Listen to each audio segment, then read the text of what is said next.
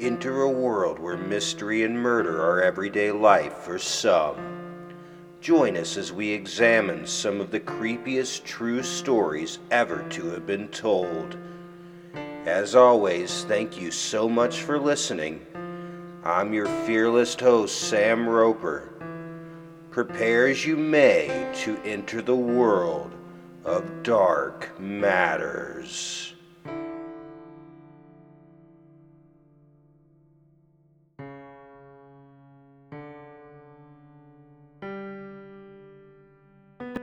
My depression is deepening. For example, my fantasies are just getting weirder and weirder, dangerously weird.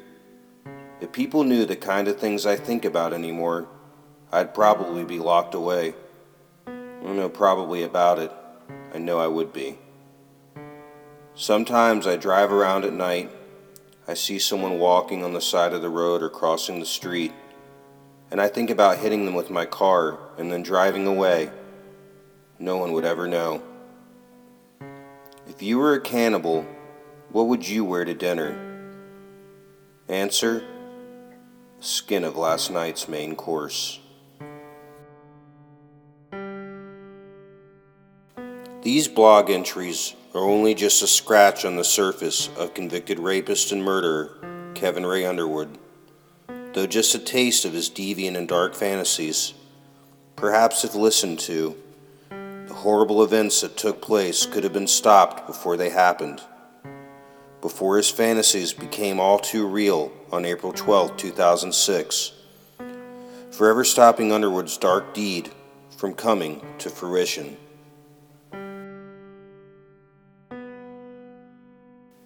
Kevin Ray Underwood was a quiet, likable guy born on December 19, 1979.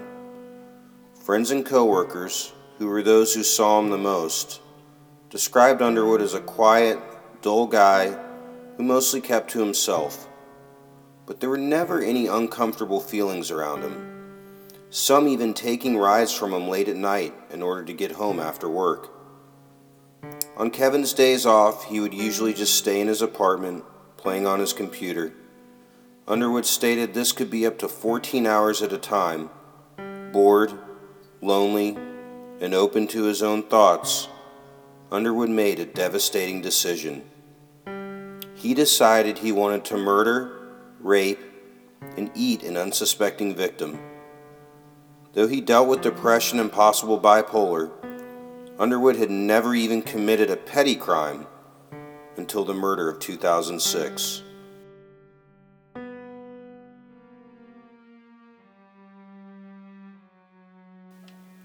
Jamie Rose Boland, 10 years old, was a neighbor of Underwood and would often talk with him on her way home after school. On April 12, 2006, Jamie Boland disappeared on the way to the library. An Amber Alert was immediately issued, and the hunt for Jamie Rose Boland began. For days, Jamie went missing from the complex in which she resided with her father in Purcell, Oklahoma, without a trace. That was until April 14th. FBI agent Craig Overbey stopped Underwood in his father's red pickup truck at a checkpoint set up near his apartment, specifically for the hopes of finding her abductor. Unknown to Agent Overbey, he had just stumbled upon that very person. His vehicle will only be the second automobile stopped at the checkpoint, and after a brief conversation, Overbey became suspicious and asked Underwood to speak with him further in Overbey's FBI car. After another brief conversation, Underwood willingly went to the Purcell Police Headquarters for further questioning. Underwood became a further person of interest when he confirmed two neighbors' stories that he was in fact the last to see Jamie the day she disappeared. After 45 minutes of interrogation, Underwood agreed to let authorities search his apartment. So Underwood and Overbey immediately left for Underwood's home and entered his apartment. Not long after Overbey began his search, he came across a plastic tub placed at the bottom of the bedroom closet and sealed with duct tape. Underwood stated it was to keep moisture from getting to the comic books inside. Calm up until this point, Underwood began to hyperventilate. His agent Overbey opened a corner of the tub. He could see the blue shirt Jamie was wearing the day of her disappearance. Overbey looked at Kevin Underwood and stated, There's no comics in the storage tub. There's clothing. Go ahead and arrest me, Underwood said. She's in there, pointing to the tub. I hit her and chopped her up, and I'm going to burn in hell.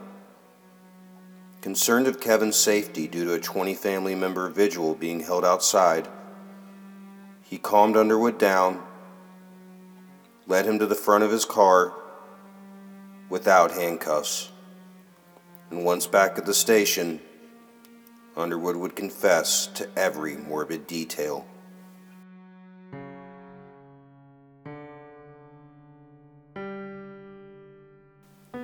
After having three different possible victims pre chosen, Underwood murdered Jamie because she was the most trusting and easiest to subdue. Underwood began talking to Jamie in the breezeway of the apartment complex the day of the 12th using his pet rat to lure her into his apartment. As she sat there on his couch playing with the rat, he hit her over the back of the head with a wooden cutting board. He then struck her three to four more times. She apologized to her attacker, asking what she did wrong.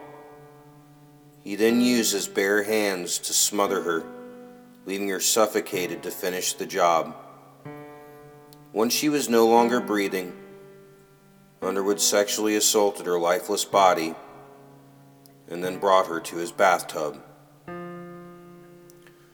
Where there he slit her throat, leaving the top half of her body draped over the side of the tub as he let the blood drain out.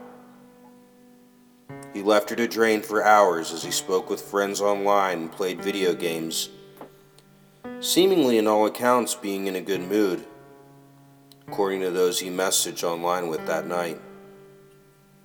Authorities soon after his arrest found skewers and meat tenderizer, said to have been purchased to be used on Jamie. When Overbey asked Underwood for a motive, his only answer was, I wanted to know what she tasted like. Just the thought of eating someone is appealing to me. On February 29, 2008, Kevin Ray Underwood was found guilty of first degree murder. After viewing his confession tapes at trial, took jurors only 23 minutes to deliberate and come to their verdict. For a full copy of the confession transcripts, visit our Dark Matters page at facebook.com backslash real dark matters. Kevin Underwood, on March 7, 2008, was recommended to the death penalty by jurors, and on April 3, 2008, McClain County District Judge approved that recommendation. He was ordered to be executed by lethal injection. Underwood has appealed on the grounds of poor mental health. He still sits on death row 10 years after, waiting for his final day to come.